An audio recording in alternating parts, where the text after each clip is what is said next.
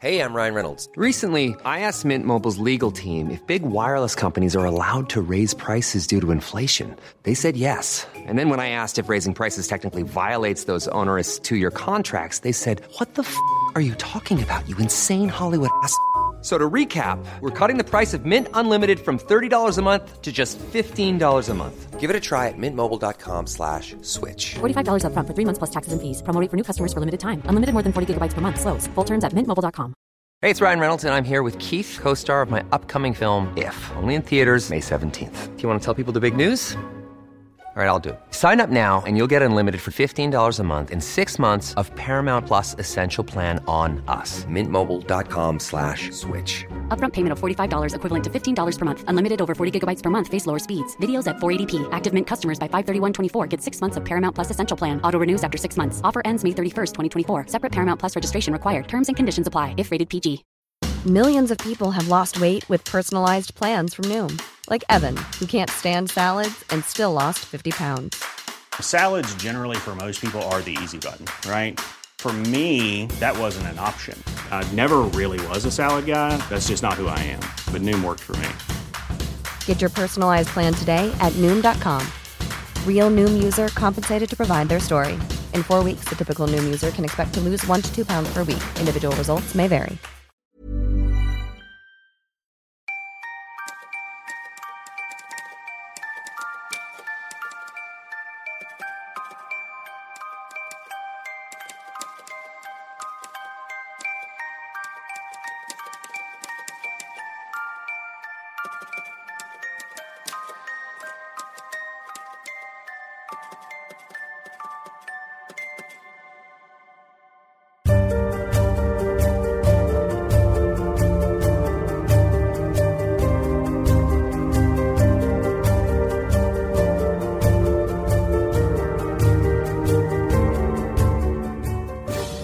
سلام، من علی بندری هستم. این اپیزود هفتاد و ششم پادکست چنل بیه و در شهریور هزار و چهارصد منتشر میشه.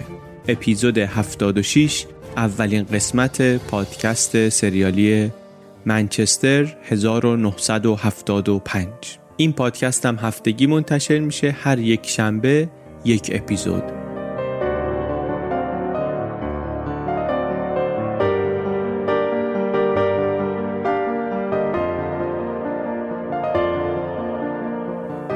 توی این داستان مخصوصا از همین قسمت اولش من یه جاهایی هی میگم کتان، مزرعه کتان، اینا منظور همون پنبه است. در واقع باید میگفتم پنبه، اشتباه کردم. این خطا رو هم امیدوارم که مثل خطاها و اشتباههای دیگه بر بنده ببخشید.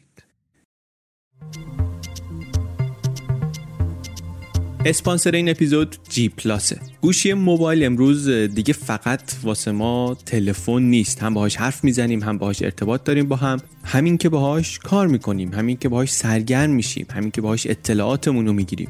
یک بخش بزرگی از روزمون رو ما با همین گوشی‌های تلفن همراهمون مشغولیم واقعا. برای همین هم کیفیت و ظاهرش برامون مهمه. اسپانسر این اپیزود جی پلاس گوشی‌هایی داره که قشنگن و در رنج قیمت خودشون کیفیت خوبی هم دارن. ضمن اینکه گارانتی دو ساله هم داره که خودش باعث آرامش خاطره دیگه. موبایل‌های جی پلاس رو میتونید در انواع مدل‌ها و رنگ‌ها هم حضوری از فروشگاه‌های معتبر در سرتاسر ایران و هم آنلاین از وبسایت گلد ایران پلاس بگیرید با گارانتی بیست و چهار ماهه مدیا پردازش. اسپانسر این اپیزود جی پلاس.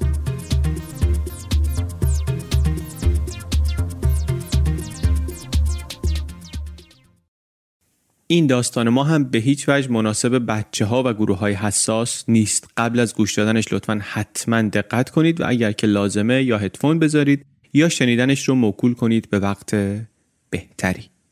بریم دیگه یواش یواش توی قصه پادکست سریالی منچستر هزار و نهصد و هفتاد و پنج، قسمت اول، دوازده ضربه.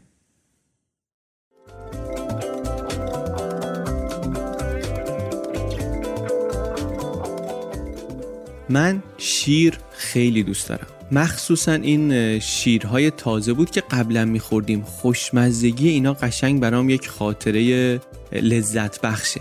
اون شیرهای تازه قدیم ولی یه اشکالی داشتن، اونم این که زود منقضی می شدن، یعنی دو سه روز بیشتر فرصت نداشتی بخوریشون. مشکلی هم هست که الان خانواده‌ها که کوچیک‌ترن این مشکل بزرگتر و جدی‌تر هم شده دیگه، چون در بطری شیر رو باز می‌کنی بعد قبل از این که تموم بشه تاریخ مصرفش میرسه و باید بریزی دور و وجدان ناراحت و همه اینها. اسپانسر این اپیزود رامک. رامک اسم آشناییه، کار و تخصصشون همین شیر و لبنیاته و شیرهای ای اس الشون یه چیزیه که خاطره اون شیرهای تازه رو زنده میکنه. مزهش همونقدر لذیذه ولی هم ماندگاریش بیشتره و هم اینکه به خاطر فرایند پیشرفته تر پاستور کردنش کیفیت شیر بالاتره. ای اس ال یعنی Extended Shelf Life، یعنی همون ماندگاری بیشتر. مزه رو هم واقعا یه بار باید امتحان کنید. یک بار که امتحان کنید متوجه میشید که داریم درباره چی صحبت میکنیم وقتی میگیم شیرهای ای اس ال رامک.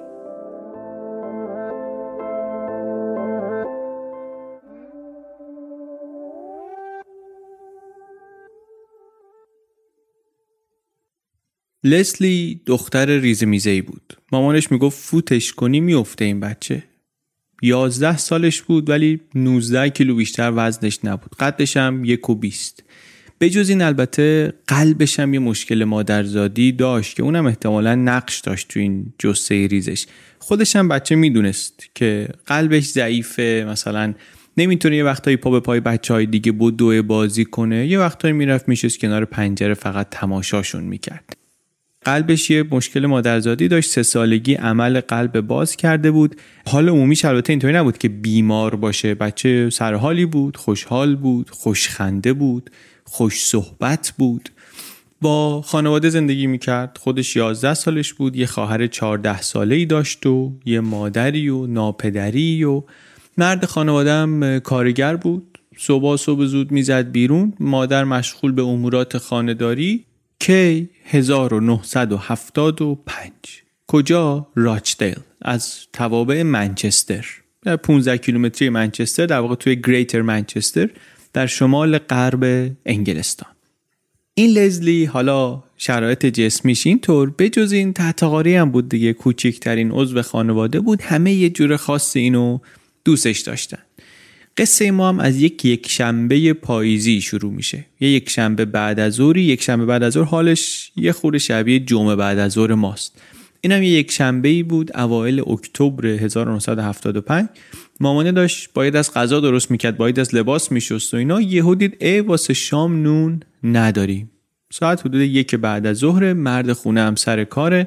صدا کرد لسلی رو که دخترم بپر از سر کوچه یه نون بگی بیا واسه شام. یه پولی هم داد بچه یازده ساله و گفت برو زود نونو بگیر، یه خوشبو کننده هم بگیر و بیا. در واقع هم نوبت لسلی نبود که بره، منتها داداشش فوتبال بود، اینم یه چونه‌ای با مامان زد، گفت نمیرم و چرا من برم و اینا. اونم گفت بیا سه پنی از این پول مال خودت، برو فقط سه سوته برگرد که نونو بذاریم و بتونیم شام بخوریم. ساعت یک لسلی از خونه زد بیرون. اون زمان با زمان ما فرق میکنه. قصه مال چهل سال، چهل خورده ای سال پیشه، در حومه منچستر. اون موقع کار عجیبی نبود که بچه ده ساله رو بفرستن دنبال فرمون. در انگلیس کار عجیبی نبود، در آمریکا هم نبود، در ایران هم نبود. هم روال بود، هم احساس امنیت میکردن خانواده ها، بچه ها همش تو کوچه بودن. اصلا تنهایی فرستادن یه بچه پی خرید کار عجیبی واقعا نبود. الان ممکنه واسه ما عجیب باشه ولی اون موقع نبود. بعدش هم خونه تا مغازه سه دقیقه بیشتر راه نبود. چیزی که عجیب بود این بود که یه مدتی گذشت و خبری از لسلی نشد. این که دیر کرد مامانه خواهره رو فرستاد دنبالش، خواهرش رفت پیش مسیر رو ببینه، مثلا از اون مغازه این مغازه، شاید یا آب نبات فروشی اون بر خیابون رفته باشه. دید نه، خبری از این بچه نیست که نیست.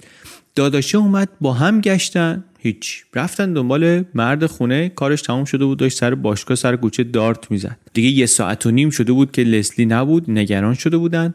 اونم آمد و باز این ور بگرد و اون ور بگرد و نیست که نیست. اصلا به نظر میرسید این مغازه نرفته. رفتن اونجا، گفتن آقا یه دختر بچه اینطور اونطور با کاپشن آبی، کیف خرید آبی، یه کلاه اینطوری کشیده از این پراتوش داره اینا کشیده رو سرش، دیدین شما؟ گفتن نه آقا همچی کسی اصلا اینجا نیومده. لسلی هم دختر خجالتی بود، عینایی نبود که مثلا با غریبه حرف بزنه. بعد بچه حرف گوش کنی هم بود، اهل بازیگوشی‌های خطری و در رفتن و این کارا نبود. یه مقدار البته عقلش از سنش کمتر بود. یه معلمش میگفت ذهنش مثل بچه شش ساله کار میکنه مثلا، یعنی عقلش قد قد بچه شش ساله میرسه با اینکه یازده سالشه. یعنی چی؟ یعنی این که اگه یه نفر بخواد شاید بتونه گولش بزنه، با خودش ببرتش، مثلا بگه که کوچولو بیا یه آب نباتی بهت بدم، یا مثلا عمویی بیا گربت رو بریم پیدا کنی. اگه مثلا یه کسی بود که میدونست لستی تازگی گربهشو گم کرده، که گم کرده بود، ممکن بود مثلا اینطوری گولش زده باشه، میخورد بهش که اینطوری گول بخوره.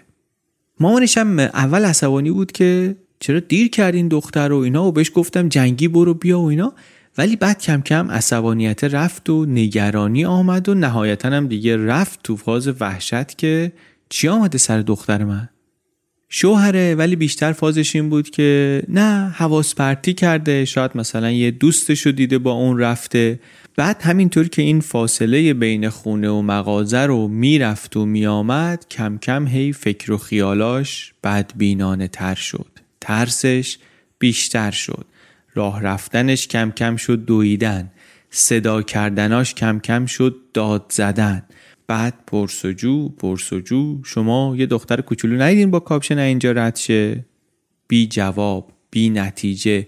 ساعت سه که شد اینا دیدن نه دیگه، خبری و اثری از این بچه نیست، پلیس رو باید خبر کنیم. پلیس رو خبر کردن و پلیس هم بلافاصله آمد روی پرونده. این آقا البته پدر تنی لسلی نیست، پدر ناتنیشه. پدر لسلی رو مادرش ازش جدا شده، احساس کرده که اون مسئولیت پذیری پدر بودن رو نداره، با این آقا دوست شده و زندگی رو با این شروع کرده. از اون ور خواهر بزرگه لسلی هم با این آقای خرده‌ای داستان داشت، بعد با مادرش هم داستان پیدا کرد.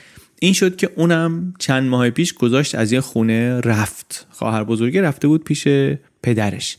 الان که خبر رو شنید اون هم آمد اینجا و همه خانواده جمع شدن کنار هم به حمایت و گشتن و قوت قلب، و پلیس هم از اون ور کم کم دیگه دامنه گشتش رو بزرگ کرد و دیگه حالا در سراسر ایالت، سراسر استان دارن پرسجو میکنن از مردم، از رهگذرا.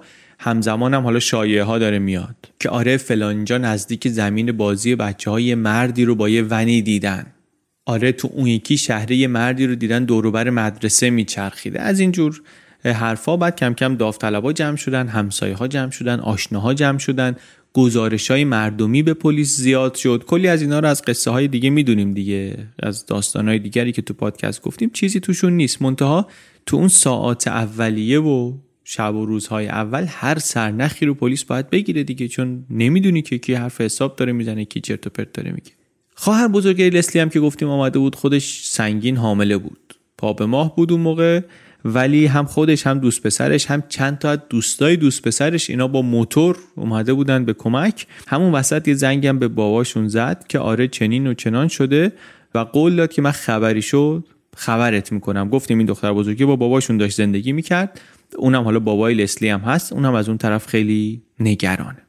پلیس اول چیکار کرد؟ پلیس اول اومد خونه رو خوب گشت، به خاطر اینکه سابقه داره که تو این شرایط بچه ممکنه به میل خودش یا علیرغم میل خودش تو خونه باشه وقتی که گزارش گم شدنش رو میدن، یا حتی کشته شده باشه. آمدن و خونه رو گشتن ولی چیزی پیدا نکردن. بعد با تحقیقات بیشتر دیدن که نه، این لباس چیزی هم با خودش نبرده، پس خیلی بعیده که به میل خودش تصمیم گرفته باشه، با برنامه جایی رفته باشه. دیگه شب که شد پلیس خونه به خونه داشت در میزد دنبال هر سرنخی، هر اطلاعاتی. تا چهار صبح اون روز یک تعدادی از دوست آشناها تو خیابون دنبال این بچه بودن، همه هم ذهنا درگیر که الان دیگه این بچه نمیتونه شرایط خوبی داشته باشه، کجا ممکن اصلا مونده باشه، شب بیرون تنها اصلا دووم میاره. گشتنها ادامه پیدا کرد و حالا پلیس هست، مردم هستن، این باشگاه جوانان هست، یوث کلاب هست نزدیک، اونا اومدن که آره اینجا و اونجا و اینا یه دخمه توریایی هست، یه جاهای مخفی هست که ما میریم کسی بلد نیست، مثلا شاید اونجاها باشه.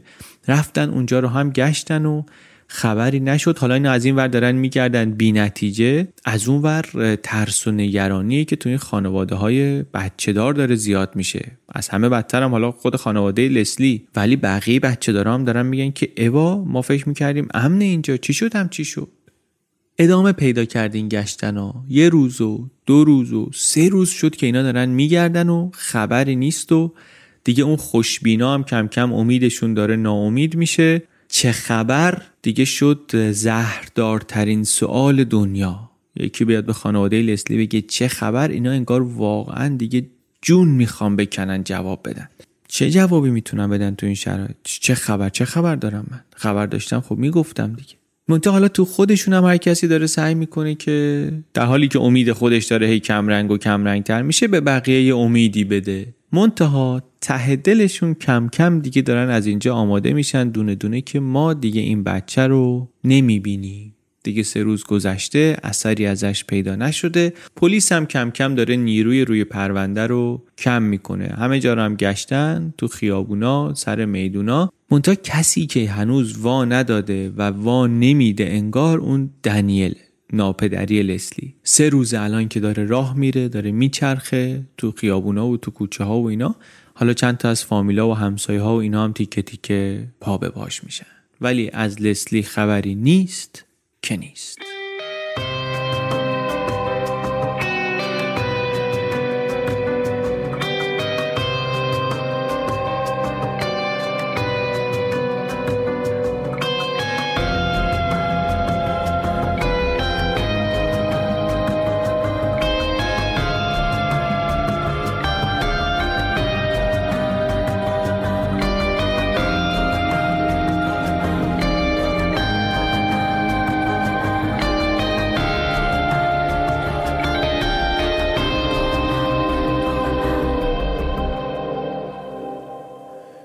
اون روز که لسلی رفت بیرون گفتیم یک شنبه بود. اینا یک شنبه و دوشنبه و سه شنبه رو گشتن، چیزی پیدا نشد تا چهارشنبه صبح. چهارشنبه صبح یه بابایی وسط جاده توی پارکینگ تو ونش خوابیده بود. صبح پا شد که بره لای درخت‌ها اونجا خودش راحت کنه. چشش افتاد یه گوشه لباسی رو دید. رفت نزدیکتر و هی نزدیکتر که رفت صحنه عجیبتر شد و دیگه معلومه دیگه یه چیزی دید که باعث شدیم بکشه عقب. دید لباس تنه بچه‌ایه. بعد معلوم شد که آره یه بچه‌ای افتاده رو این چمنای بلند به صورت، کاپشن آبی و کیسه خریدی و لباساش هم همه تنشه و ولی جای کبودی معلومه، زخم چاقو هم معلومه. اول که دید خشکش زد، بعد یهو یادش افتاد که آره میگفتن تو شهر که یه دختر بچه گم شده. اومد و خودشو جمع جور کرد و پلیسو خبر کرد و پلیسو برد به محل و اینطوری پرونده دختر گم شده تبدیل شد به پرونده قتل. کجا پیدا کرده بود اینو؟ یه جایی بالای یه بلندی تپه توری، بالای یه شیبی کنار جاده ای ششصد و هفتاد و دو. جاده همین امروزش هم تو گوگل مپ میتونیم بریم ببینین. جاده رفت و برگشتی، جاده باریکه. تقریبا کنار این جاده دشت هایی هست، رو بلندی پشت پارکینگ. از این پارکینگ جاده یا لیبه یا به قول انگلیسی ها، توی یکی از این تیکه ها نه متر مثلا بالاتر از سطح جاده این جسد پیدا شد. بسته به این که مثلا از چه مسیری بری با اون محدودیت سرعتی که جاده داره، یه چیزی بین یه ربع تا نیم ساعت میتونه طول کشیده باشه از جایی که لسلی آخرین بار دیده شد دم خونه‌شون تا این محلی که جنازه پیدا شد. آمد پلیس بالا سرش و مشخص کردن که این در حوزه کدوم پلیس و کاراگاه آمد و منطقه ممنوعه رو مشخص کردن و مسیر بین جایی که جنازه پیدا شده و جایی که گم شده رو علامت گذاری کردن و مشغول شدن به کار. اول ببینیم تو این منطقه کی کی اومده، چه ماشینی رد شده، کی چی دیده، کی با چی رفته. از لحظه گم شدن تا لحظه پیدا شدن جسد هر چی میتونیم اطلاعات جمع کنیم. امروز هم روال همینه دیگه. قدم اول کار تحقیقی اینه که اینطوری بفهمیم اصلا چی سرنخه چی سرنخ نیست، چی مهمه چی مهم نیست. اطلاعات اولیه رو پلیسا گذاشتن کنار هم، رسیدن به این که لسلی رو از نزدیک خونهشون یه کسی با ماشین آورده اینجا، بعدم اینجا پارک کرده، یه نه متری ارتفاعی کشیده بالا، در دوازده متری کشیده تو، رسیده به اینجایی که پیداش کردن. حالا قبلش جای دیگه رفتن نرفتن نمیدونیم، معلوم نیست. این رو هم فهمیدن که وقتی که اینجا افتاده رو زمین زنده بوده هنوز. یک کمی هم تحقیقات بیشتر نشون داد که تجاوزی بهش نشده، برای همین انگیزه جنسی اصلا به نظر نمی رسید که داشته باشه. ولی بعد دیدن که نه، ممکنه قصه چیز دیگری بوده باشه، به خاطر اینکه روی لباس لسلی که البته هنوز تنش بود یه آثار و بقایایی از یه مردی بود که معلوم نبود که مثلا این اتفاق البته اینجا افتاده یا قبلا یا حتی وقتی زنده بوده افتاده یا قبلش افتاده. فقط مشخصه که خودارضایی کرده یه کسی و معلومه که با خشونت با دوازده ضربه چاقو کشته این بچه رو. ضربه ها هم توی سینه و تو گردن و با یه چاقوی کوچیکی و بعدم چاقو رو همینطوری با شلوار بچه پاک کرده و رفته. کم کم شاهدای آمدن جلوی، اطلاعاتی جمع شد از کسایی که میگفتن لسلی رو تو خیابون دیدن، از دوستاش و بچه های محل و بچه های مدرسه و همسایه و همه دوروبر همون ساعتی که از خونه آمده بودی بیرون، همه هم بین راه خونهشون و اون مغازه‌ای که قرار بود بره. هیچ کس مطمئن نگفت که من تو مغازه دیدمش. یکی البته بود که یه چیزی میگفت، میگفت من یه ون زرد کوچیکی دیدم، این داشت انگار دنبال لسلی میرفت. چند نفر دیگه هم درباره یه ون زرد مشکوک حرف زده بودن، مخصوصا چند نفر گفته بودن که ما یه ونی رو دیدیم، یه ون زردی رو دیدیم دورور این یوث کلاب، دورور این باشگاه جوانانی که توی محل بود، نه اون روز، اصلا جمعه شب، دو روز قبل از گم شدن لسلی. این شد که این ون زرده هم شد یک کلمه‌ای که توی بعضی از حرفا تکرار میشد. وقتی صحبت ون شد، اون بابایی که جنازه رو پیدا کرده بود دیگه کم کم از شاهد تبدیل شد به مظنون. سابقه هم داره که کسی که قتل کرده خودش بیاد مثلا کشف کنه جنازه رو. رفتن سراغ اونو، خب شما بگو از جمعه تا چهارشنبه که این جنازه رو پیدا کردی کجا بودی، چی کار میکردی؟ اینم گفت آره من مال اینجا نیستم، واسه کار آمدم اینجا، بعد کار میکنم توی ساختمون کار میکنم و اینا، پول برای اینکه پس انداز کنم شبا تو ونم میخوابم، اون آخر هفته‌ام اصلا اینجا نبودم، رفته بودم شهر خودمون، خونه خودمون، اینم پدرم اینم مادرم. شاهد همسایه‌هاشون هم تایید کردن. یه مغازه هم گفت رفتم و مغازه دارم اومد تایید کرد. بعد اینا شش تا بودن که دور از خونه داشتن کار میکردن تو ساختمون، عادتشون کلا این بود که تا دیر وقت کار کنن، بعد برن با هم یه چیزی بخورن و یه دومی به خمره بزنن و بعدم هر کی بره سر جای خودش بخوابه. همکاراش گفتن که مثلا ما میتونیم تایید کنیم که این وقتایی رو که تو شهر بود کجا بود، چیکار میکرد، چون ما بالاخره باهاش بودیم، شبا هم میرفت همون جایی که میگه میخوابید. منتها یه سه شنبه رو گفتن که این با ما نیومد. سه شنبه با ما نیومد، بعد کار یه راست رفت خونه، یعنی رفت تو ونش به استراحت. بعدم گفتن که آره اون روز صبح سر کار اومد گفت من یه همچین چیزی دیدم، قشنگ معلوم بود که قاطیه، ما هم بهش گفتیم برو به پلیس خبر بده که داد. این اطلاعات و چیزای دیگه‌ای که از ایشون جمع کردن نهایتاً پلیس رو اون موقع رسوند به این که از جا و مکان و حرکت‌های این آدم همینطوری که ادعا میکنه میتونه مطمئن بشه و بدونه که دروغ نمیگه و ایشون رو از مظنون بودن خارج کنه. منتها مسئله ون، مخصوصاً یه ون زرد رنگ، هنوز سر جاش بود و این آقا هم همچنان آدم مهمی بود، هم کاشف جسد بود، همین که در اون زمانهای مهم ایشون در اون مکانهای مهم حضور داشت و حضورش تایید شده بود. بازم بازجوییش کردن، هم لباساشو هم ونشو، که چیزی از صحنه جابجا نکرده باشه، اثری نمونده باشه از واقع اون چیزها، و هر چی هم که پیدا کردن ضبط کردن، نگه داشتن توی پرونده. یه کاری هم که کردن طبیعتاً این بود که وقتی جنازه پیدا شد رفتن خبر رو دادن به خونه لسلینا و بعدم قبل از اینکه اون مادر بتونه بفهمه چی به سرش آمده بردنش برای تشخیص هویت. و اولم یه امید ناامیدی داره که مثلا شاید اشتباه کنن، شاید لسلی نباشه، ولی وقتی دید که افسر پلیس نگاهشو داره از این میدزده فهمید که اونی که اینا پیدا کردن لسلیه و خودشون هم اینو میدونن، این تشخیص هویت و اینا فرمالیت است. رفت و خواست بغلش کنه که گفتن نه اجازه نداری بهش دست بزنی. گفتن که خانم این دختر شماست؟ گفت آره ولی مال من دیگه نیست انگار. اونجا اون بغض و گریه‌ای که سه روز بود نگه داشته بود دیگه ترکید.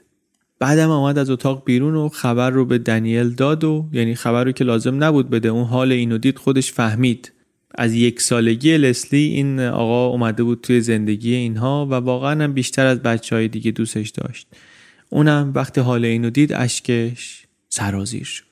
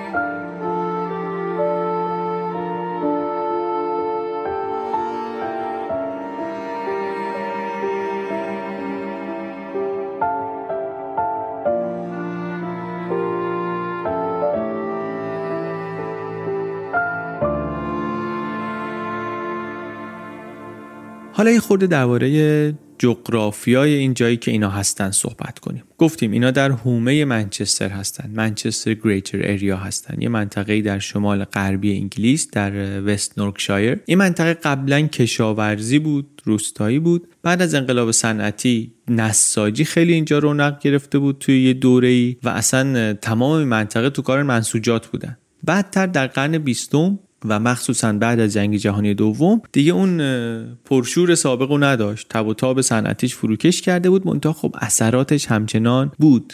اثراتش چی بود؟ اثراتش کلی خونه‌ای بود که اینجا ساخته شده بود توی همون دوره‌ای که بالاخره صنعتی بود و کارگر بود و کارخونه بود و اینا. جامعه جامعه کارگری شکل گرفت، کم و بیش کوچیک، کم و بیش همه تو دل هم و این حرفا، ولی بالاخره خونه‌های نزدیک هم هنوزم شکلش همونطوریه. هم هم همدیگه رو میشناسن. این خونه‌های چسبیده به همدیگه، کوچیک، شکل هم، پدر مادرها بچه‌ها رو میشناسن. همه بالاخره یا توی مدرسن، یا توی باشگاه جوانانن، یا باباهاشون یه پاب میرن، یه باشگاه میرن. عادت جوامع اینطوری هم مثل شهرهای کوچیک خودمون اینه که خبر دهن به دهن میچرخه و تو این چرخیدن حالا یک کلاغ چل کلاغ هم میشه دیگه. دیگه دوغ از دوشاب نمیشه تشخیص داد بعد یه مدت. پلیس هم بعد یه مدت انقدر که آدما هی نشستن با هم حرف زدن حرف زدن حرف زدن نمیدونه چی فکته، چی قصه است، چی حرف حسابه، چی چرت و چولاست.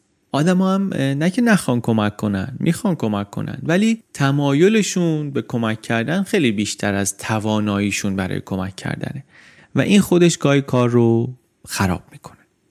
پرونده قتل، مخصوصا پرونده‌ای که قاتل از اول توش معلوم نیست، با یه سری سوال استاندارد، کم و بیش استاندارد شروع میشه. مقتول که چطوری مرده، کی کشته شده، کجا کشته شده، آلت قتل چیه، قاتل کیه، انگیزه کیه، قاتل در چه حالی بوده، state of mindش چیه، مقتول چی. تحقیقات هم یه بخشش جلوی چشم، مصاحبه ها و تحقیقات محلی و بازجویی و اینا، یه بخشش ولی دور از چشمه. اون بخشی که مدارک و نشانه ها و اینا رو میبرن تو آزمایشگاه زیر ذره بین، اون جایی که کلی عکسای صحنه جرم رو توش میبرن، موشکافی میکنن. هر عکسی هم یه داستانی داره. دقیق ترش اینه که هر عکسی هر بار که میبینیش یه داستانی داره. تو این پرونده هم یه کاراگاهی نشسته توی اداره پلیس با ذره‌بین افتاده روی این عکس‌ها، لایه لایه داره این پیازو پوست میکنه ببینه میتونه برسه به اصل قضیه یا نه. ورقاشو که میزنه میرسه به یه همچین نتایجی. میگه که قاتل این جنازه رو همون جایی که پیدا شد ول کرده بوده. یعنی بعد از این که قاتل رفته دیگه اتفاق دیگه‌ای نیفتاده. یه سوال مهم البته میشه که آیا محل قتلم همین جاست یا نه؟ یا زخما چه ترتیبی داشتن، اصلا زخما چی هستن، ضربه مرگ کدومشون بوده. بعدم زمانبندی، تکلیف خیلی چیزا رو زمان معلوم میکنه. یه مظنونینی رو همین زمانبندی درست میتونه از لیست حذف کنه. متخصصین مختلف رو همینجا صدا میکنن. پاتولوژیست آمد، وضع بدن بچه رو مطالعه کرد.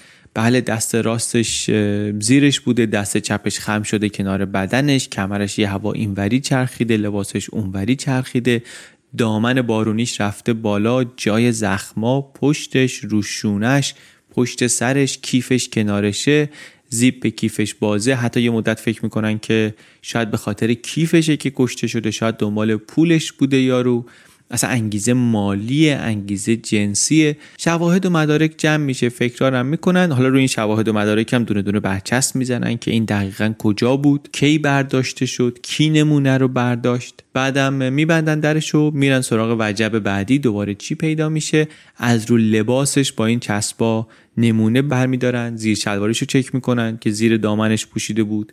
به نظر میرسید کسی کاری به این لباسش نداشته، واسه همینم احتمال اتفاق جنسی کمتر میشد. دماشو اندازه میگیرن، دمای محیط رو، روی زمین و چند متر بالاتر از زمین و رطوبت و اینطوری یه ارزیابی اولیه‌ای میکنن از زمان مرگ، زمان احتمالی مرگ. و نتیجهشون هم این میشه که این جنازه مدتی هست که اینجا هست، یعنی مثلا همون موقعی که پیدا شده اینجا نیومده. بعدم پیچیدنش در پلاستیک و پلاستیک سیاه و بردنش. توی پزشکی قانونی هم این بررسی‌ها ادامه داره. اونجا متخصصین بررسی میکنن که میشه زمان مرگ رو مثلا دقیق تر در آورد یا نه. بعدش هم از روی آنالیز جسد میتونن انگیزه‌های احتمالی رو بفهمن یا نه. صورت مثلا خون‌آلوده ولی سالمه، خود صورت آسیبی ندیده، بر همین به سرش ضربه‌ای نخورده. چشماش نشون میده که خفه نشده. روی سینه‌اش زخم قدیمی جراحی قلبش هست. اندام جنسیش سالمه، نشانه ای از آزار نداره. و اما دوازده ضربه. دوازده ضربه چاقو، همه هم روی بالاتنه، روی سینه و روی گردن و پشت گوش و همه در واقع توی یه مستطیل هشت در پانزده سانتی. بعضیاشون هم خیلی عمیق تا توی قلب رفته بود تو. اون پروفسوری هم که داره این اندازه‌گیری‌ها رو میکنه داره حالا الگو و زاویه این ضربه ها رو هم در میاره دیگه، که ببینه هر ضربه چاقو چطوری خورده، کدوم اول خورده، کدوم دوم خورده. و یه نکته مهمی که همینجا متوجه میشه اینه که دستای مقتول سالمن، یعنی هیچ زخم ناشی از دفاعی نداره بچه. یعنی یا وقت نداشته از خودش دفاع کنه، یا نتونسته، یا اینکه اصلا از عقب بهش حمله شده، غافلگیر شده. نمونه برداری بیشتر نشون میده که بعد از اینکه از خونه بیرون رفته چیزی هم نخورده. بعد با آزمایش و تحلیل نوع و اندازه چاقورم در آوردن، گفتن که نتیجه‌ای که ما میگیریم اینه که حداقل یک تعدادی از ضربه ها همینجا تو همین حالتی که جنازه پیدا شده دمر افتاده همینطوری بهش وارد شده. زمان مرگ رو هم گفتن ما برآورد میکنیم همون یک شنبه‌ایه که گم شده بوده. مسئله بعدی دیگه لباس مقتول بود. لباس مقتول رو میگن تو این پرونده ها نه دور بیندازن نه پس میدن به خانواده. میگن بدن مقتول و لباس مقتول از زبان خودش صحبت میکنن. یکی از این کتابای منبع ما میگفت لباسای لسلی صحبت نمیکردن، داد میزدن. اینا رو هم طبیعتا نگه داشتن و از دور و بر صحنه هم چند تا چیز جمع کردن. چند تا حلقه نگاتیو افتاده بود اونورتر تو درختا، اونو برداشتن. یه کیسه پلاستیکی پاره بود، یه پاشنه کفش زنونه بود، یه دستمال بود، یه جفت جوراب بود، یه پاکت سیگار بود. اینا از جاهای مختلف دور و نزدیکی، چاقوی شکسته بود. مجموعاً سیصد و هفتاد و نه قلم چیز میز از دور و بر این صحنه برداشتن. توی آزمایشگاه روی لباسش گفتیم لکه هایی بود. اون آقای دانشمندی که بررسی می‌کرد تونست اسپرم رو ببینه. از این اسلایدهای میکروسکوپی درست کردن، بردن آزمایشگاه. ایشون هم یه شمارشی کرد، منتها تعداد اسپرم هد ها رو یادداشت کرد پلاس اچ، که تعداد خیلی پایینی گفت دارن اینا، یعنی تعداد اسپرم هد ها خیلی پایین هستن. تعداد اسپرم هد پایین بود ولی به هر حال نشون میداد که قتل میتونست انگیزه جنسی داشته باشه دیگه، چون نشون میداد اینجا اتفاقی افتاده. البته گفتیم با خود لسلی کاری نداشته قاتل. لباسا هم گفتن بگردیم ببینیم اثر خون دیگری پیدا میشه یا نمیشه به جز خود لسلی، که مثلا حالا هر مظنونی هم گرفتیم ازش نمونه خون بگیریم. ماشین مشکوک هم دیدیم نمونه برداری کنیم، هم برای اینکه ببینیم الیافی از لباس لسلی مثلا روش هست یا نه، هم برای اینکه کیف لسلی از این پولکی پولکیا بود، اون پولکیاش میافتاد. گفتن تو ماشین قاتلم یه همچین چیزی میتونه افتاده باشه، احتمالش زیاد افتاده باشه از این پولکا. بعدم یه چیز مهم دیگه این که آها اون چاقویی که اونجا پیدا کرده بودن، گفتن اون چاقو آلت قتل نیست، یه چاقوی نزدیک جنازه پیدا کرده بودن، گفتن این آلت قتل نبود. یه لیست سوالم درست کرده بودن، رفتن سر جاده از ماشینای عبوری میپرسیدن که شما یه شنبه پیش اینجا رد نشدین؟ یه بچه ندیدین؟ یه ون ندیدین اینجا پارک باشه؟ چون بالاخره آدم ممکنه یه چیزی ببینه به چشش نیاد، بعد که مثلا میگنم حواسش نباشه، ولی بعدن اگه ازش بپرسن مخصوصا نزدیک محل یه چیزی جرقه بزنه از ناخودآگاهش. روی این کار خیلی وقت گذاشتن، هم سوال از عبوریای تو جاده، هم پرسش‌های در به در، روش سنتی پلیس بریتانیا، و اینطوری خیلی اطلاعات جمع کردن. منتها اینم خودش یه مشکلیه دیگه، این همه نیرو بسیج کردن، این همه اطلاعات جمع کردن، بعد دیگه گرفتارین که حالا با این همه اطلاعات چه کنی؟ بعد دهه هفتاد هم هست، داریم میگیم هزار و نهصد و هفتاد و پنج، کامپیوتر خبری نیست که. این اطلاعات رو فایل میکنن توی کارتایی مثل این کارتایی که تو کتابخونه‌های قدیم بود، بعد دونه دونه واسه هر کسی که باهاش مصاحبه میکنن یه کارت. توی همچین سیستمی کراس رفرنس کردن، بررسی کردن اینکه حالا اینی که این اینجا داره میگه یک نکته‌ای توش هست که بخوره به یه چیزی که یه نفر یه جای دیگه گفته، یه همچین کاری خیلی کار سختیه. الان با یکی مصاحبه میکنی، بازجویی میکنی، یه صحبتی مثلا درباره یه ماشینی میکنه، میخوای بری ببینی تو این همه آدمی که صحبت کردی کی دیگه درباره همچین ماشینی صحبت کرده بود. کار راحتی نیست که. با کامپیوتر الان کار پیچیده‌ای نیست، ولی بدون کامپیوتر واقعا کار سختی بود. با این متد بسیار وقتگیر تو اون شهر کوچیک دویست تا افسر پلیس اون موقع درگیر این پرونده شدن. دویست تا. بعد حالا یه سری پرسش ها و مصاحبه هایی بود که اینا خودشون میرفتن میگرفتن، یه سری هم تماس‌های مردم بود. تماس‌های مردم گفتیم خیلیش بیخوده، ولی خود سرسری که نمیتونی ازشون بگذری، چون نمیدونی کدوم بیخوده که. و بعد از تو همین تماس‌ها کم کم سر و کله یه الگویی پیدا شد. والدین یه تعدادی از بچه‌ها گفتن که یه مردی با ماشین دنبال دختر بچه‌های نوجوان بوده که هفته پیش. اینو کسی قبلا گزارش نداده بود، از بچه‌ها هم کسی تو ماشین طرف نرفته بود، اما الان که این خبرها آمده بود به نظرشون دیگه اتفاق مهمی آمده بود که باید گزارشش میدادن. بعضیا مشخصات هم واسه ماشین میگفتن که آره یه ونی بود، زرد بود یا کرم بود، یا نه یه ونی بود مثلا کرم بود درش سبز بود. اینو بعضیا میگفتن همون یک شنبه دیدن.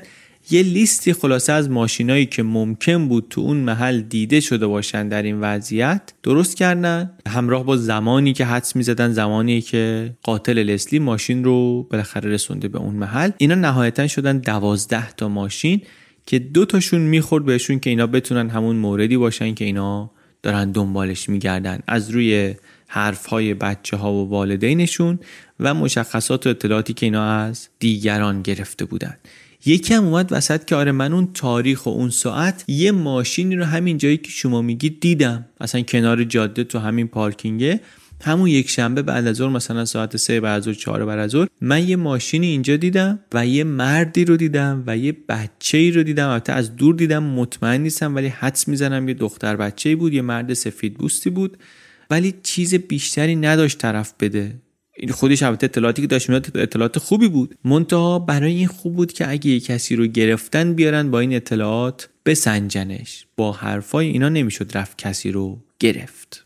درد سرتون ندم، ولی در نتیجه چند هفته کار دیگه سیصد تا نیروی پلیس، کم کم پلیس رسید به این نظر و اعلام هم کرد این نظر رو که این قتل انگیزش قطعاً جنسی بوده، قاتل هم مردیه که محلی بوده اینجا و انحراف جنسی هم داشته، به طوری که نیاز به درمان فوری داره. در واقع دارن میگن که فقط پدوفایل نبوده، مشکل روانی شدید هم داشته که این باید مداوا میشده. اینو از همین صحبتایی که کردن و بچه ها گفتن و والدین گفتن و اینا همه رو گذاشتن کنار هم، رسیدن به اینجا. دوروبر همون زمان موردهای یه خورده مشابه این هم در نزدیکی اون منطقه پیدا شد. یه جایش بود که کسی یه دختری رو میخواست ببره با خودش، دختر فرار کرده بود، یه طرح چهره‌ای هم اونجا از مهاجم کشیده شد، یه مرد سفیدی سی تا چهل ساله، لاغر، قد بلند. خلاصه با این یکی دوتا پرونده مشابهش که بالاخره اطلاعات اونا هم بهش اضافه شده بود، پلیس پلیس ارشد، کارگاه ارشدی که روی این پرونده کار میکرد، اصرارش روی این بود که همین تحقیقات محلی، همین پرسجوهای محلی ما رو میرسونه به آخرین لحظه هایی که لسلی زنده بوده و در انظار عمومی بوده و اونطوری ما میتونیم برسیم به قاتل. افسر خودشو فرستاد همون جاهایی که اون پرونده های دیگه بودن هم اطلاعات جمع کنن. البته آدم خالی بندم این وسط زیاده، مخصوصا نوجوانا. دختر و پسر می اومدن جلو میگفتن که آره ما لسلی رو دیدیم، یک شنبه مثلا شب دیدیمش، بعد از ظهر دیر دیدیمش، یه جای دوری دیدیمش. منتها بعدن معلوم شد که دروغ دارن میگن، یه چیزی میگن، مثلا یا خیلی فکر میکنن میخوان کمک کنن، یه چیزی میگن، یا خیال میکنن دیدن.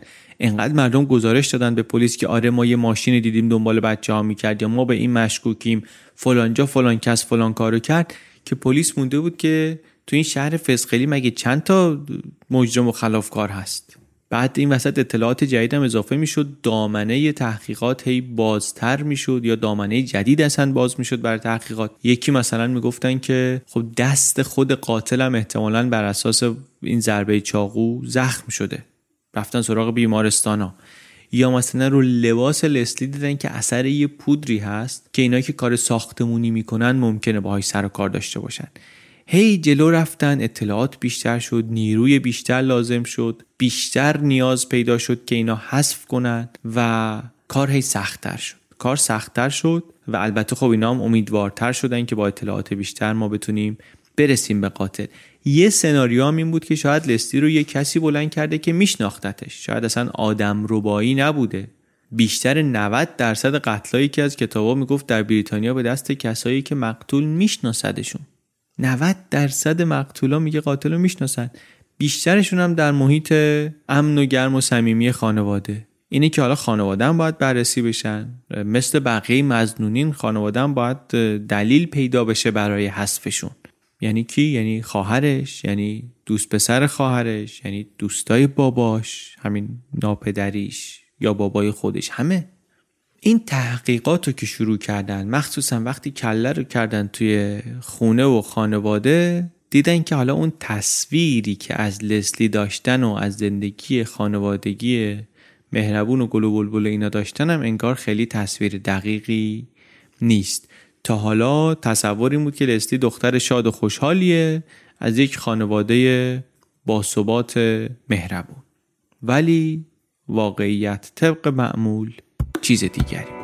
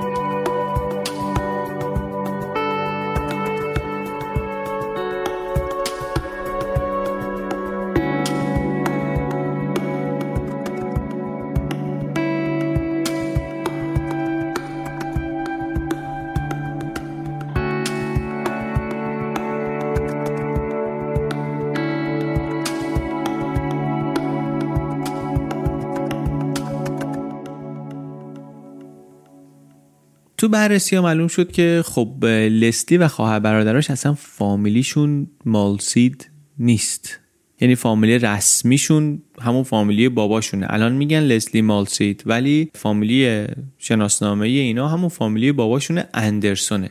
لسلی بچه آخر بود، بچه چهارم بود، گفتیم مشکل مادرزادی قلبی داشت، ضعیف بود، سه سالگی عملم کرده بود. اون موقع اینا گلاسکو زندگی میکردن، باباشون اهل گلاسکوی اسکاتلند بود، بابا هم رفیق باز بود، اهل گردش تفریح بود و نقش پدری رو نه خیلی بلد بود نه اینکه واقعا میخواست. حداقل نظر مادر بچه‌ها این بود که نمیخواد این نقشو. بعد چهار تا بچه هم داشتن، چهار تا بچه قد و نیم قد. لزلی هم وضعیت خاصی داشت. آخرش این آقا گفت من اعصابشو ندارم، از خونه زد بیرون. این که از خونه زد بیرون، آپریل رفت با یه مردی دوست شد به نام دنیل که هم توجه خوبی به این میکرد، هم با بچه ها خوب بود. منتها ازدواجش هنوز داشت، یعنی شوهرش رو هنوز داشت، در کنارش رابطه با این آقا رو هم ادامه داد تا اینکه یه بار که اندرسون رفته بود مأموریت، دو تا از بچه‌ها رو اصلا ورداشت و با این آقا فرار کرد، اومد یه جایی نزدیک همین منچستر. اون موقع دو تا دختر بزرگش رو با خودش نیاورد، گذاشت پیش پدر بزرگ مادر بزرگشون. این مهندس از مأموریت برگشت، دید ای اینا رفتن، برگشت اومد دنبالش که نه بیا غلط کردم و بیا برگردیم و آشتی کنیم و اینا. اینم گفت نه بر نمیگردم. این گفت بر نمیگردم. مرده برگشت گلاسگو، بچه‌ها رو از پدر بزرگ مادر بزرگ گرفت سپورت به یکی از این مؤسسات، و اما دلش میخواست که برگرده پیش آپریل. میگفت من دوستش دارم. حتی کارش رو عوض کرد، یه مدت اومد شهر اینا، اومد تو انگلیس که نزدیک خانواده سابقش باشه. کم راهی هم نیست واقعا از گلاسگو تا منچستر. کم کم هم مهرش دوباره به دل این زن افتاد. مهرش به دل این افتاد و این خانم هم اون دنیل رو ول کرد و رفتن اون دو تا بچه دیگه شون هم از گلاسکو از مؤسسه پس گرفتن و آوردن اینجا دوباره لونه عشقشون رو در کنار هم بسازن. اما از قضای روزگار این خانم اپریل اون موقع حامله شد. حامله شد، در واقع حامله بود، از همون آقای دنیل هم حامله بود. این بابا هم برگشت که بابا من بچه خودم رو نمیخواستم، حالا بچه اینو آوردی، اینو باید بدیم بره. من نمیتونم اینجا باشم، تو بچه اونم اینجا بخواد به دنیا بیاری و بزرگ کنی و اینا. این شد که این زندگی جدید اینا پنج هفته بیشتر طول نکشید. بچه که به دنیا آمد، این آقای اندرسون دوباره از این خونه رفت و اون دنیل به خانه وارد شد.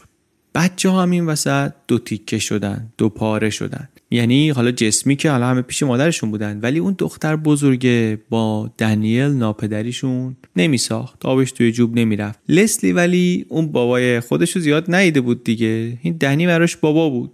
رابطهشون در واقع تا یه حدی خوب بود که این خانم اپریل فکر میکرد که اصلا دنی به خاطر لسلی که انقدر دوستش داره اومده پیش اینا مونده. بعد شرایط خاصی هم داشت لسلی، مراقبت ویژه میخواست، یه سندروم خاصی داشت که تو عکساش هم معلومه، چهرهش رو الفین مانند میکرد.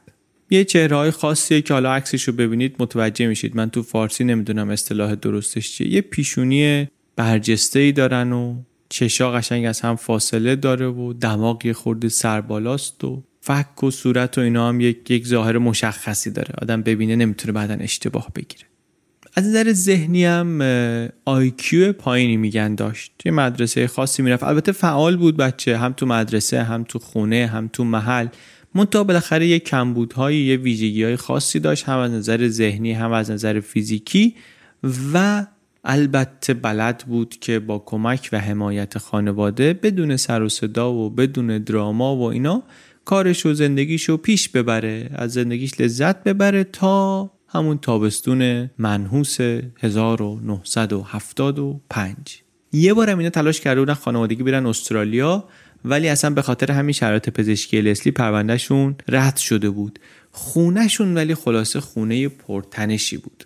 مخصوصا گفتیم بین خواهر بزرگی لسلی و دنی تنش زیاد بود. گیر بزرگ هم انگار این بود که این خواهر بزرگی یه دوست پسری داشت، این بابای پدر ناتنی از اون خوشش نمی آمد. بعد آقا و خانم خونه شروع کردن به زیاده نوشی، اوضاع بدتر هم شد. الکل اوضاع تنشی رو تنشی تر کرد. بعد از اونور اپریل هم شروع کرد دوباره به سر و گوشش جنبیدن. حالا ازدواج هم کرده بودن، باز این انگار مردای دیگر هم میدید. بعد دنی کارش رو از دست داد، خانواده رفت زیر قرض. همسایه ها چند بار زنگ زدن به این نهادهای مربوطه، اورژانس اجتماعی و اینا، که آقا اینا وضع خانوادهشون همچی خیلی به سامان نیست. اونا اومده بودن سر زده بودن بهشون، یه بار دیده بودن که آره زن و مرد پا شدن رفتن پاب، نشستن آبجو میخورن، بچه ها رو سپردن دست مثلا برادرشون که دوازده سالشه. تو همچی شرایطی بود که اون دختر بزرگی رفته بود پیش باباش، میگفتش که اصلا توی خونه دعوا زیاده و اینا، من میرم. و البته که این آقای دنیل بعدن کار پیدا کرده بود، ولی اوضاع مالی خوب نبود. در واقع خوب نبود که خراب بود. انقدر خراب بود که نونوای محل نون نسیه نداده بود به دنی شب قبلش. سر همینم شد اصلا که نون نداشتن یک شنبه. بعد مجبور شد لستی رو بفرسته. چقدر اون نونوای بدبخت خودش رو سرزنش میکرد بعدن که من اگه اون شب یه نون نسیه داده بودم به این مرد، فردا بچه پا نمیشد بره مغازه و اصلا این بلا سرشون نمیامد. منتها خلاصه این مطلب چیه؟ خلاصه این مطلب اینه که وقتی پلیس کلشو کرد تو زندگی اینا و وضع زندگی رو دید و سابقه و اینا رو دید، دنیل رو هم به لیست مظنونین اضافه کرد. گفتن اصلا بریم بقیه لباسای لزلی رو هم ببینیم، ببینیم شاید یه سابقه ای از آزار جنسی اصلا اینجا پیدا شد تو این خانواده. یه نکته مهم دیگه هم بود تو این دریای اطلاعاتی که پلیس جمع کرده بود. دو نفر بودن که ما گفتن ما لسلی رو دیدیم.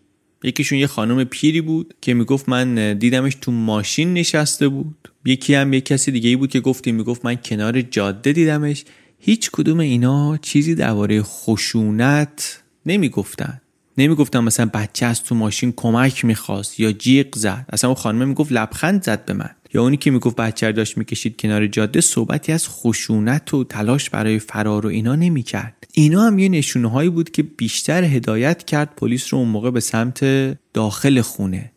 گفتن این بچه به نظر میاد از این کسی که بردتش و احتمالاً قاتلش هم بوده نمیترسیده. پس میتونسته این آدم آشنا باشه، حالا همسایه‌ای باشه، آشنایی، دوست بابایی، معلمی، خانواده‌ای، یکی که میشناستش. بر این اساس تحقیقات یه مقدار با این زاویه ادامه پیدا کرد. لباسا رو گرفتن، از پانزده نفر مختلف که به مظنونین اضافه شده بودن رفتن نمونه گرفتن. پانزده تا چاقو پیدا شد، بیست و دو تا ماشین دیگه بازرسی کردن، ولی هیچی به هیچ هیچ چیز به درد بخوری پیدا نشد و اینطوری یک کسان بیشتری از لیست مظنونین حذف شدن، مثل همین دنیل یا اندرسون پدر خود لسلی. اینا البته به سمت مظنون جدیدی نبردشون، منتها پروفایل و پرونده‌ای رو که برای قاتل داشتن کاملتر کرد. گفتن مردی با علاقه جنسی به کودکان، ممکنه سابقه ای هم در پلیس داشته باشه، مردی که بتونه رانندگی کنه، احتمالاً یه ون رنگ روشنی رو پشت فرمونش بوده، قدش حدوداً یک و هفتاد، دستشو ممکنه بریده باشه و یه زنی هم میره که به جز مشکلات رفتاری مشکلات روانی هم داشته باشه. از روی یه همچین پروفایلی گفتن حالا بریم سراغ کسایی که قبلا یک حوادثی موارد جنسی ازشون گزارش شده و ببینیم تو اونا بگردیم میتونیم کسی رو پیدا کنیم یا نه. تو این مقطع کاراگاه ارشد مسئول پرونده هم عوض میشه، یه آقایی میشه به نام دیک هالند، همزمان یه ارتقاء درجه‌ای هم میگیره و میشه مسئول این پرونده.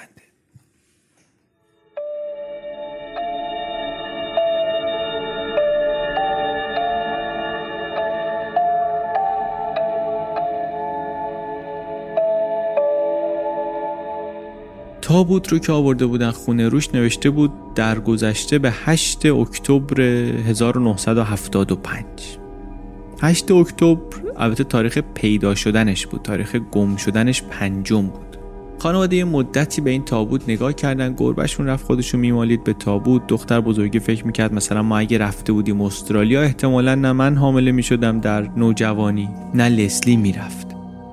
لسلی البته واقعا تو این عمر کوتاهش چند بار دیگه هم تا دم مرگ رفته بود. یه بار یه سنجاق سر کرده بود تو پریز برق، یه دفعه تو اسپانیا تعطیلات رفته بودن موج داشت میوردش، از بس بچه سبک بود مادرش پریده بود نجات داده بود. یه بار دامنش آتیش گرفته بود، اصلا کارش هم بی بی بیمارستان کشید. ولی به هر حال اینطوری از دنیا رفت. همه محلم به نشانه همدلی و شرکت در عزای اینها پرده ها رو کشیده بودن و گل گذاشتن جلوی خونه اینا و همه منطقه، حتی شاید همه کشور انگلیس در غمشون شریک بودن. در مدرسه دانش آموزا برپا دادن به احترام لسلی و کارخونه ها زنگ چیزی گذاشتن احترامی زدن، مردا کلاه از سرشون برداشتن. شهر واقعا به لسلی ادای احترام کرد، همون شهری که قاتلش رو هم در دل خودش داشت.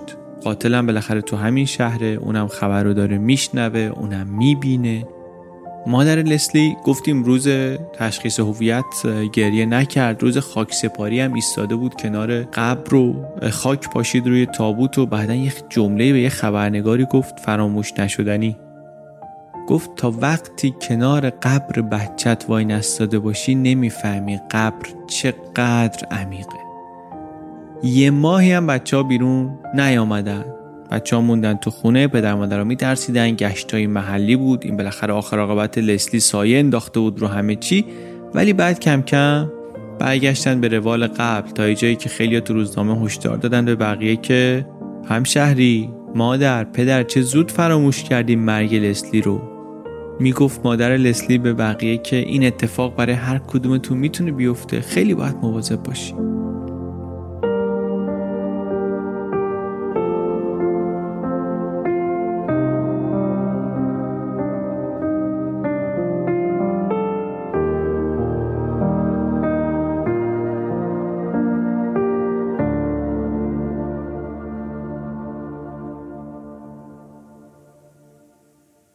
کارگاه جدید آقای هالند، این فکرش این بود که یه نفری اون بیرون هست که یه چیزی میدونه که به درد ما میخوره، منتها فکر میکنه که بالاخره باید وفاداریش رو به قاتل، به اون آدمی که بالاخره دوستش بوده، آشناش بوده، شریکش بوده، خانواده‌اش بوده، هر کی، باید وفاداریش رو به اون حفظ کنه و این داره جلوشو میگیره که نمیاد جلو و حرف بزنه. تاکتیک رسانه‌ایش برای این بود، به سمت این بود که اون آدم رو به حرف زدن بکشه.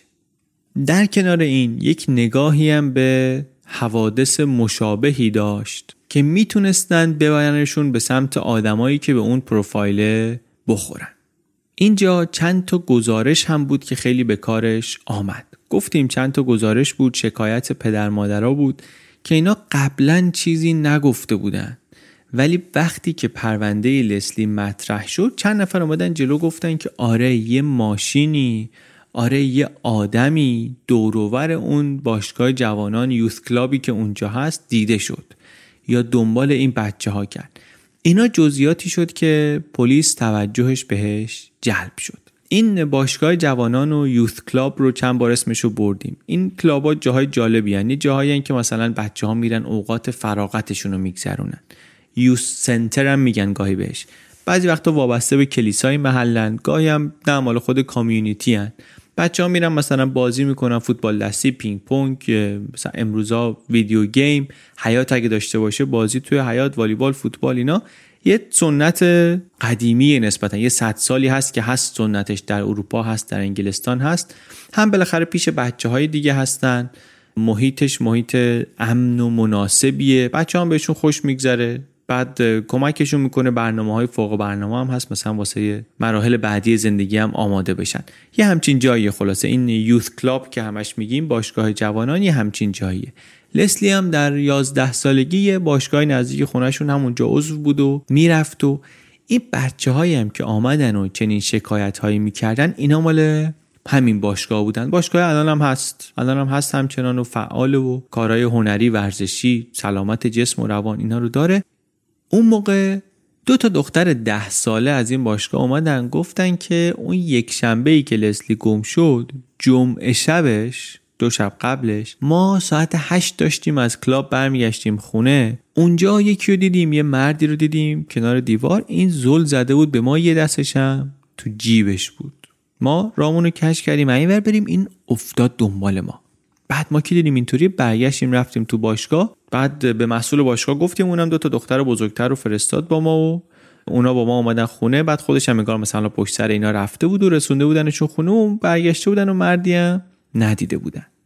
کی بود این مردی که شما دیدید؟ مشخصاتش چی بود؟ یه مردی بود مثلا یک و هفتاد قدش بود، لاغر، موی تیره، یه اوورکوت تیره، یه کلاه کپ، یه ماشین هم داشت که صدای رادیوش بلند بود، ماشین هم زیر نور چراغ تو شب حالا یا سبز بود یا زرد بود، یه همچین رنگی. این ماجرا به خودی خود چیز زیادی نداشت، ولی وقتی شروع کردن به صحبت کردن با بقیه کسایی که توی اون باشگاه بودن، کم کم ماجرا فرق کرد. یعنی اصلا کم کم پلیس با آدمای بیشتر که حرف زد، یهو یه تصویری پیدا کرد از اتفاقاتی که در سوم و چهارم اکتبر افتاده بود، یعنی روزهای قبل از گم شدن لسلی و همچنین در چهار نوامبر، یک ماه بعد تقریبا، که قبلا نداشت. و با این اطلاعات کم کم پروفایلشون از قاتل احتمالی لسلی کامل تر شده بود. گزارش‌ها میگم در جزئیاتی خود با هم فرق می‌کردن، حتی مثلا چند بار که میپرسیدن با گزارش‌های قبلی خودشون یه خورده جزئیاتش تفاوت می‌کرد. بر همین پلیس اول یه مقدار نامطمئن بود روی این گزارش‌ها که اصلا اینا چی دارن میگن، دقیق هست حرفشون نیست، تا اینکه یه اتفاق دیگری افتاد که دیگه شک‌های پلیس رو کم کرد. اتفاق بعدی چی بود؟ سه تا دختر بزرگتر، این دفعه دیگه شانزده تا هجده ساله، اومدن جلو گفتن که ما شنبه وسط روز داشتیم میرفتیم، اینا مال همون کلاب بودن، داشتیم میرفتیم یه مردی پرید جلوی ما، کاپشنش رو باز کرد، شلوارش افتاد، آلت نمایی کرد و زل زد به ما و بعدم رفت. این کی بود؟ مشخصاتش بود؟ این یه مرد سفیدی بود، هیکل درستی داشت، تقریبا بیست ساله، مثلا سی ساله، یه همچین چیزی. با هر کدوم این دخترها پلیس سه بار صحبت کرد، اظهارات گرفت ازشون. به مرور هم اطلاعات کاملتر میشد، جزئیات بیشتر میشد. یکیشون مثلا میگفت این چیزی نگفته، یکی میگفت نه این حرف زد، تهدید کرد، گفت من فلان میکنم. بعضیاشون اطلاعات خوبی داشتن اصلا توش. یه گزارش دیگه هم بود درباره شنبه شب که دقیق تر بود. یه دختر دیگه‌ای داشت گزارش میداد که مردی با یه هیکل اینطوری و سن اونطوری این زد کنار، مثلا آلت نمایی کرد تو خیابون. و بعد این دختر گفتش که من فکر میکنم این همون مردیه که توی اون خونه زندگی میکنه و نشونی یه خونه ای رو داد. این اتفاق البته همون موقعی که افتاده بود گزارش شده بود، این فرق میکرد با بقیه. بقیه اتفاقا رو اون موقع گزارش نکرده بودن، اینو همون موقع گزارش کرده بودن. پلیس هم رفته بود دنبال اون آدرس، چون دختر به مادرش گفته بود، مادرش هم به پلیس گفته بود، پلیس هم رفته بود دنبال اون آدرسی که اینا میگن، ولی دیدن اونجا کسی زندگی نمیکنه و پی موضوع هم خیلی نگرفته بودن. اینا همه مال سوم و چهارم اکتبر بود. لزلی پنجم اکتبر گم شده بود. به جز همه اینا یه اتفاق دیگری هم بود، مال شب گای فاکس نایت، پنجم نوامبر. پنجم نوامبر یک روز خاصیه، یه رسم قدیمی در انگلیس هست. در انگلیس هست، حالا جاهای مثلا استرالیا و کانادا و اینجور کشورهای چی میگن سابقا مشترک المنافع و اینا هم هست، آتیش روشن میکنن و بیرونن و آتیش بازی و اینا. ریشش هم برمیگرده به مثلا قرن هفدهم، اول قرن هفدهم. این کار یه جشن شکرگزاری جان به در بردن پادشاه بوده از یک نقشه تروری، معروف به شب گای فاکس نایت. شاید چنیده باشین Remember Remember the fifth of November، مال این ماجراست. اون سالم تو شهر اینا برنامه بود طبق معمول، یک ماه بعد از اون ماجراها و گم شدن لسلی. اون شب که خب بچه هم تا دیر وقت بیرونن و آتیش بازی و هیجان و سر و صدا و اینا، اونجا دو تا دخترایی که گفته بودن ما جمعه شب یه کسی رو فلانجا دیدیم، اینجا دوباره گفتن که ما همون آدم رو دیدیم که واسطاده بود، زل زده بود به ما و دندون قروچه میکرد. همون آدم کدوم آدم؟ همون آدمی که اون موقع دیده بودیم، به آدرس خونش رو گفتیم فلانجا، گفتیم پشت خونشون گلدون دارن و پلیس اون موقع رفته بود، احساس کرده بود یا فکر کرده بود کسی تو خونه زندگی نمیکنه. دوباره رفتن اونجایی که دخترها آدرس میدادن و دیدن که در بازه و یک مرد درشت هیکلی و خانومی با سن خیلی بیشتر در آستانه در ایستادن. مشخصات ظاهری و لباس این مرد همونی بود که دخترها دیده بودن و مردم پلیس رو که دید شروع کرد داد زدن که چی میخواین از جون من، من کاری نکردم. و دخترها هم عصبی بودن و گریه میکردن و میگفتن که این خودشه، این همونیه که ما دیدیم، خود خودشه. اسم این آقا بود استیفن کیشکو.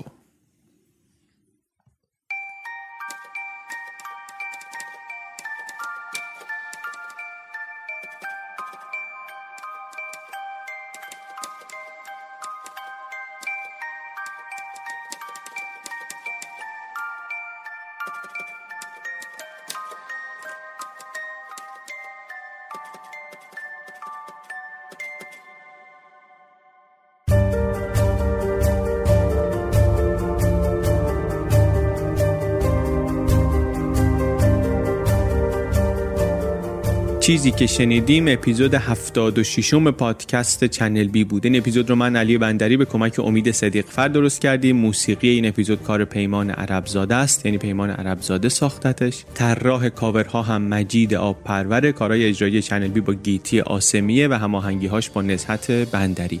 طراح و مسئول فنی سایت هم مهران بوالحسنی. منابع این اپیزود رو در توضیحات میتونید لینکش رو ببینید. اگر دوست دارید بیشتر درباره ماجرا بخونین و بشنوین و ببینین، اونجا یه چیزهایی هست. اگرم میخواین که تو این چند هفته پخش این سریال قدم به قدم با ما فازشو بگیرین و بیاین جلو، توی اینستاگرام بیاین، اونجا با هم باشیم. عکس و فیلم و صحبت و اینا در حاشیه قصه اونجا برقراره. تو سایت چنل بی پادکست دات کام هم که ما طبق معمول درباره موضوعاتی که تو قصه بهشون اشاره میشه صحبت میکنیم. معمولا ما سر نخ یه چیزی رو از تو قصه میگیریم، بعد میریم یه خورده بیشتر دربارش کنجکاوی میکنیم و اونجا یه چیزی مینویسیم، میشه یه خلاصه جمع و جوری که عموما چیزای جالبیه. مثلا تو سریال اوشو میگیم راجنیش پرام اینطور اونطور، بعد سر این نخ رو میگیریم یه خورده میریم تحتش در میاریم تو سایت مینویسیم که اینجا واقعا چه جور جاییه، یا پاپوا گینه نو چه جور جاییه، یا اینایی که این گزارش‌های چنل بی رو می‌نویسن اینا کیان، چیکارن، یا اصلا مکافی چی شد مرد، یا اینکه مثلا پادکست معرفی می‌کنیم، پادکست انگلیسی، پادکست فارسی، درباره شخصیت‌ها، درباره مثلا بابای لوسی حرف میزنیم که چه جور آدمی بود و اینا. خلاصه اونایی که قصه ها رو شنیدن براشون فکر می‌کنم جای جذابی باشه. مثل همیشه خیلی خیلی هم ممنونیم از شما که پادکست رو به بقیه پیشنهاد می‌کنید. اون چیزی که به ما کمک کرده تا حالا که شنونده بیشتری داشته باشیم همینه که شما بی‌دریغ و سخاوتمندانه و بزرگوارانه میرید و این پادکست رو که بالاخره کامل هم نیست و اشکالات هم کم نداره، به بقیه میگید که یه چیز جالبی اینجا هست اینطور و اونطور و اینو یه بار براشون میذارین و خب خیلی از اونها هم خوششون میاد و دیگه اونا هم میان دوست جدید ما میشن. ممنونیم و امیدواریم که این کار رو همچنان هم ادامه بدین. همچنین ممنونیم از اسپانسرهای این اپیزود، جی پلاس و رامک. دم شما گرم، مواظب خودتون باشید تا یک شنبه هفته آینده که قسمت دوم این سریال پخش بشه.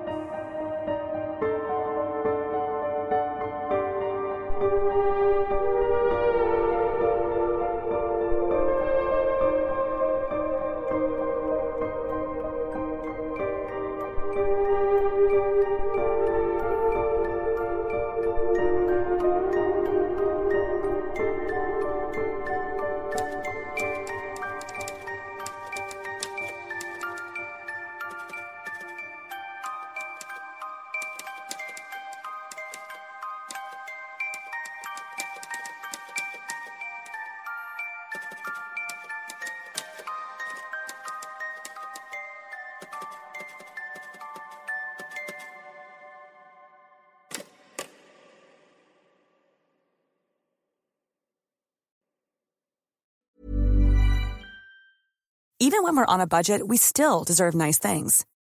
Quince is a place to scoop up stunning high-end goods for fifty to eighty percent less than similar brands. They have buttery soft cashmere sweaters starting at fifty dollars, luxurious Italian leather bags, and so much more. Plus, Quince only works with factories that use safe, ethical, and responsible manufacturing. Get the high-end goods you'll love without the high price tag with Quince. Go to quince dot com slash style for free shipping and three sixty-five day returns. Planning for your next trip?